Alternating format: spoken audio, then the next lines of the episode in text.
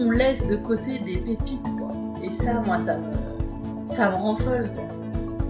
Entrepreneurs en résilience, un podcast d'HEC Paris pour découvrir ceux qui entreprennent hors des sentiers battus depuis de nombreuses années.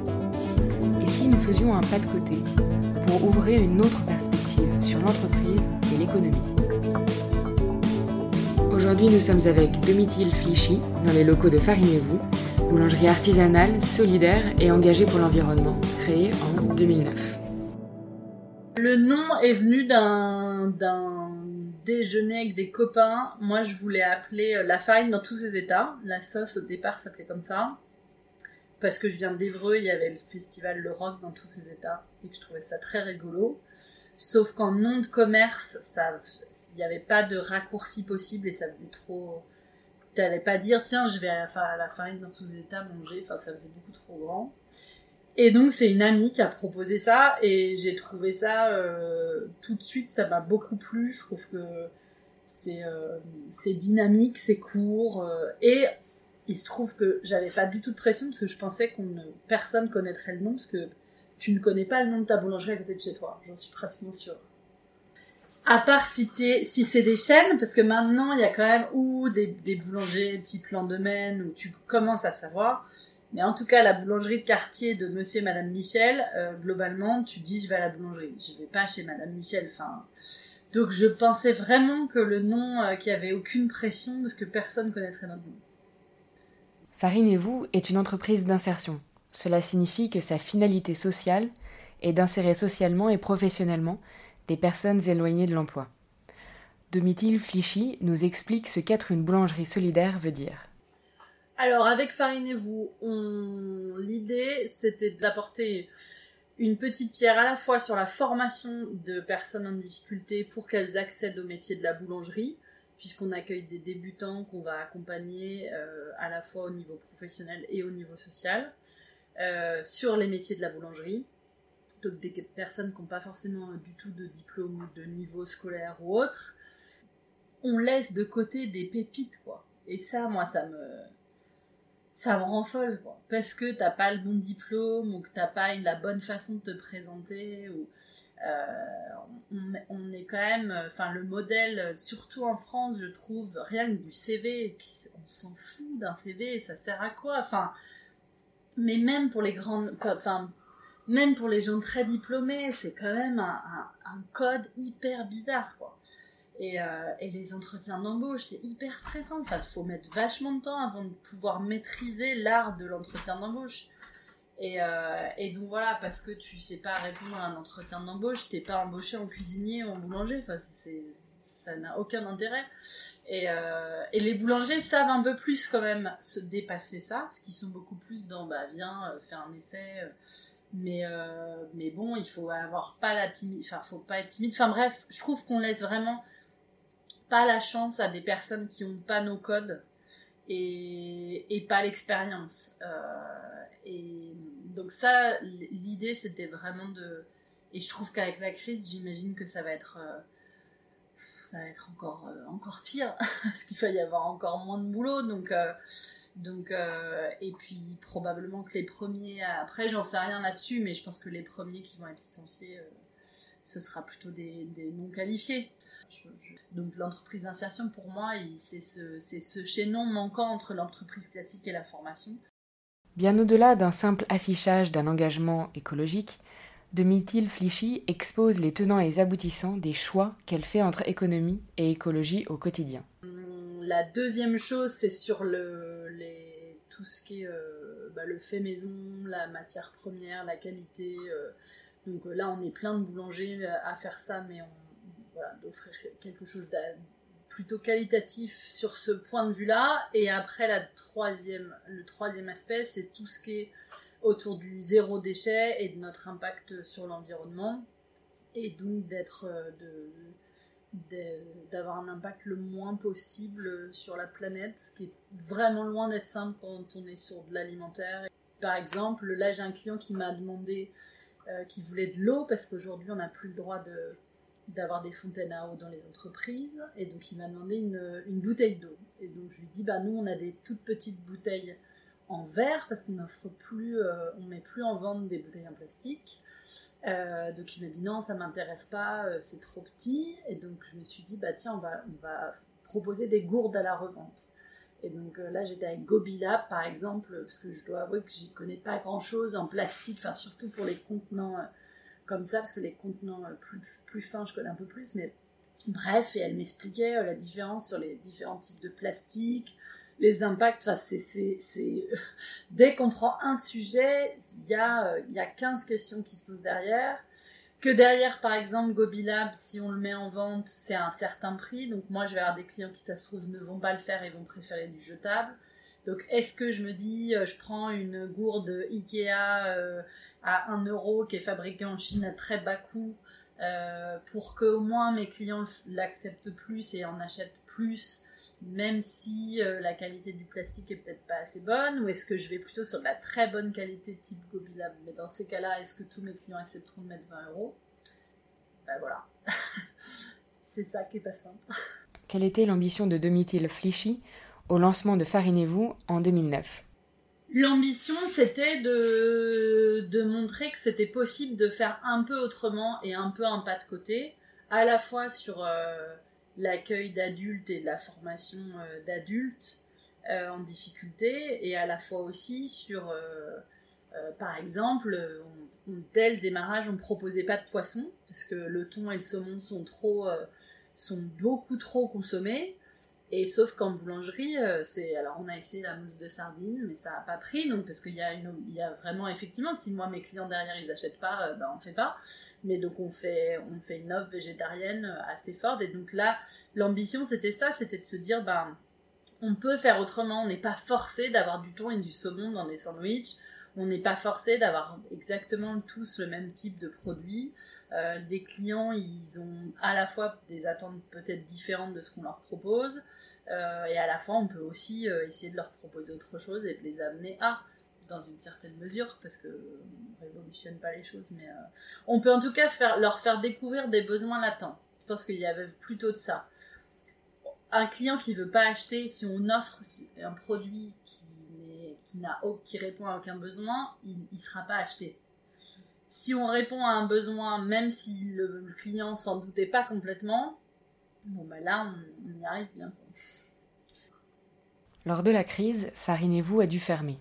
Une pause qui a permis à la fondatrice de Farinez-vous de relancer une large réflexion sur les emballages et les fournisseurs. On a facilement l'excuse de se dire ouais mais moi je peux pas le faire sur X ou Y raison, même à titre perso, enfin on n'est jamais loin d'être tous d'être parfaits et, euh, plein de fois où je me dis voilà là je pourrais faire beaucoup plus. Mais en tout cas moi ça m'a encore plus motivé euh, pour bah, déjà dans les boutiques bouger un peu plus les choses. Là je pense que je vais presque réussir à mon avis à tout mettre en consignable.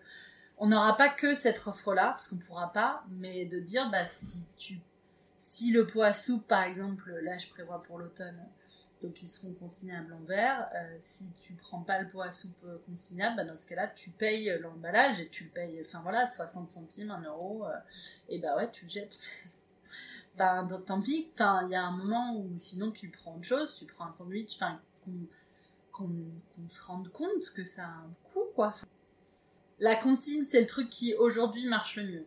Mais après, nous en plus, c'est pas, c'est de la consigne qu'on réutilise on ne fait plus du tout de boissons industrielles depuis septembre. Et l'idée, on était un peu en retard, mais c'était d'avoir des fontaines à eau plates et gazeuses. Et, euh, donc l'idée, c'était de dire, bah, vous venez avec vos contenants, ou sinon vous avez sur place l'eau et l'eau gazeuse, et après on a des jus, des trucs bio, euh, identifiés un peu plus. Euh, mais résultat, on perd vachement de vente. Déjà, on a une marge hyper faible là-dessus, alors qu'on les vend déjà assez cher et que voilà, t'achètes ton coca 30 centimes, je revends 2 euros, euh, tu fais plus de marge et surtout tu réponds plus euh, parce que c'est quand même assez demandé par les clients. Et on a arrêté dans les menus, on n'a plus de boissons parce que moi je trouve que c'est une aberration totale sur le midi d'obliger à la boisson parce qu'on t'oblige à ça. Hein. Parce que clairement, je l'ai fait encore hier dans un resto, ils me disent mais ça vous coûtera plus cher si vous prenez pas ta boisson. Donc on te pousse complètement à consommer donc c'est de l'emballage, c'est de l'eau. Sur les fournisseurs, ça, moi j'ai vraiment repris la réflexion encore plus fortement de vraiment développer encore plus la traçabilité des fournisseurs identifiés. Il y, a plein de, micro-boulangers, enfin, ou de super projets de boulangerie qui sont sur des, des farines euh, paysannes, euh, sur des petits meuniers et tout. Et euh, bon, ça a un gros impact sur la prod parce que ça peut être hyper aléatoire. parce qu'en général, c'est des, c'est des meuniers qui peuvent pas forcément faire des tests de, gluten, de panification et tout. Donc, euh, donc tu découvres le jour où tu ouvres ton sac, tu mets de l'eau, tu découvres un peu la qualité de ta farine. Donc nous, autant dire que pour former des gens, on est quand même obligé d'avoir un truc un peu lissé. Donc corrigé par des, par des améliorants. Alors ça peut être T'as différents types d'additifs, t'en as où c'est vraiment n'importe quoi et t'en as où c'est quand même plutôt naturel, mais c'est quand même corrigé. Euh, donc nous, on travaille avec un meunier qui est quand même assez gros, parce que les moulins bourgeois, ils sont vraiment, euh, c'est de la moyenne meunerie, mais euh, mais enfin moi je sais que je les connais bien, on y allait souvent, ils travaillent en Ile-de-France, ils ont des liens quand même assez assez implantés localement avec des des producteurs autour. Enfin, et euh, donc oui, ils sont, ils sont assez gros, mais, mais est-ce que c'est pas intéressant aussi? Enfin, moi, je trouve qu'il y a des... Il faut qu'on bosse aussi tous un peu la main dans la main. Au moment de la réouverture des deux boulangeries dans le 12e et le 13e arrondissement de Paris, Domitil Flichy a pu mesurer l'engagement des salariés de Farine et vous. La crise, elle a renforcé à 400% euh, sur le fait qu'on a une super équipe. Tout le monde voulait bosser. Moi, j'ai eu aucun, aucune personne qui m'a dit... Euh, non, non, je veux pas. Au contraire, on a dû leur dire, bah, on va pas pouvoir prendre tout le monde à temps plein, on va. Alors qu'effectivement, ils ont été payés pareil, complètement pareil, quoi. Et c'est pas que parce qu'ils ont des, situations compliquées et tout, quoi. C'est aussi que bah, t'as plein de gens qui ont une valeur travail, euh, enfin, hyper forte, même dans dans les personnes qui sont pas très qualifiées et que quand on offre aussi un contexte de boulot où c'est plutôt sympa ou où c'est valorisant, bah, t'as plus envie de venir que quand t'es un rouage dans une machine, que tu te fais parler mal, et ça, ça a fait que renforcer ce que je pense. Je suis plutôt assez euh, confiante sur le fait que Farinez-vous a une bonne réponse aux problématiques, à certaines problématiques en tout cas, et qu'au contraire, on peut peut-être se permettre de forcer encore un peu plus euh, et dans et de charger un peu plus la barque et d'offrir des choses euh, encore plus écolo à nos clients. Par contre, je suis pas très optimiste sur le globalement euh, la vie reprend euh, totalement son cours et et je pense qu'on n'est encore pas du tout sur la sur la prise de conscience globale quoi. ça je, je pense que ça a absolument rien changé. Euh, je suis désolée là-dessus. Bon, moi, il y a aussi que pendant la crise, euh, ayant un fils euh, jeune, je, je, vois, je un journaliste qui disait non, non, c'est tous un peu embêté pendant le confinement. T'es là, tu n'as pas d'enfant, toi. Parce que non, on s'est pas du tout embêté. Donc moi, j'aurais presque même aimé être un peu plus, tu vois, me dire de bosser un peu moins. Pourtant, j'ai moins bossé quand même que d'habitude, mais j'ai continué quand même à beaucoup bosser pour moi, résiliente, le, le mot veut dire que t'es sorti de cette situation, etc. Tout ce qu'on, en fait, tout le travail qu'on avait démarré avec l'accompagnement HEC s'est retrouvé, alors complètement amplifié par la crise, mais qui était qu'on devait travailler sur notre sur notre rentabilité, sur notre gamme, enfin, ça a pas, les questions elles étaient là, on était en train péniblement s'atteler à le faire en, voyant bien que c'était urgent. Puis d'un coup, tu te dis, ok, en fait, euh, j'arrête absolument tout le reste, je suis obligée d'y revenir, parce que là, euh, c'est là, on, là, on est dans, dans, le vital total. Enfin, si on repart pas euh, bien, on ferme. Enfin, vraiment. Donc, je trouve que c'est plus une un pied de nez un peu du sort est là. Bon, bah, allez-y, quoi, parce que là vous deviez déjà vous atteler à ça maintenant. Euh, je vous ai... Ils ont arrêté le monde pour nous obliger à, à nous dire allez bougez-vous. Euh, donc là, bah, on se bouge. moi après, j'aime bien les défis, donc euh, il y a un côté, je trouve, passer le petit moment de débat, de stupeur, où là, ok, bon, bah t'y vas et c'est assez, c'est assez motivant. La résilience, ce sera demain.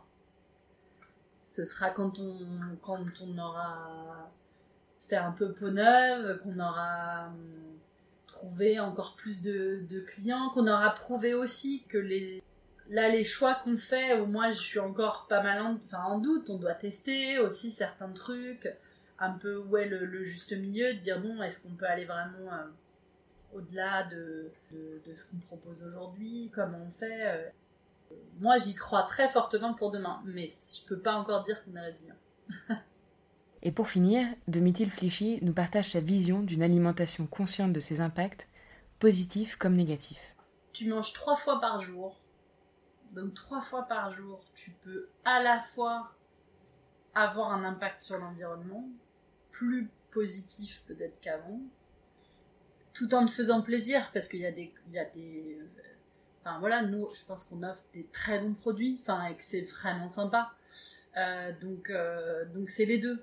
C'est, c'est à la fois euh, parce que la décroissance c'est, très bien sur certains sujets, mais sur la nourriture, bon, il faut se nourrir et ça, on aura. Donc moi, je suis sur un sujet où c'est assez sympa parce que les gens seront obligés de continuer à consommer.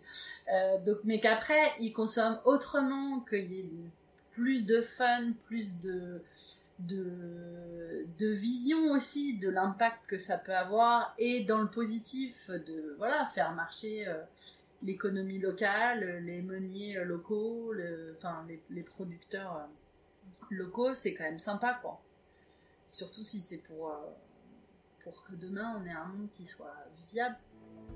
Merci d'avoir ben.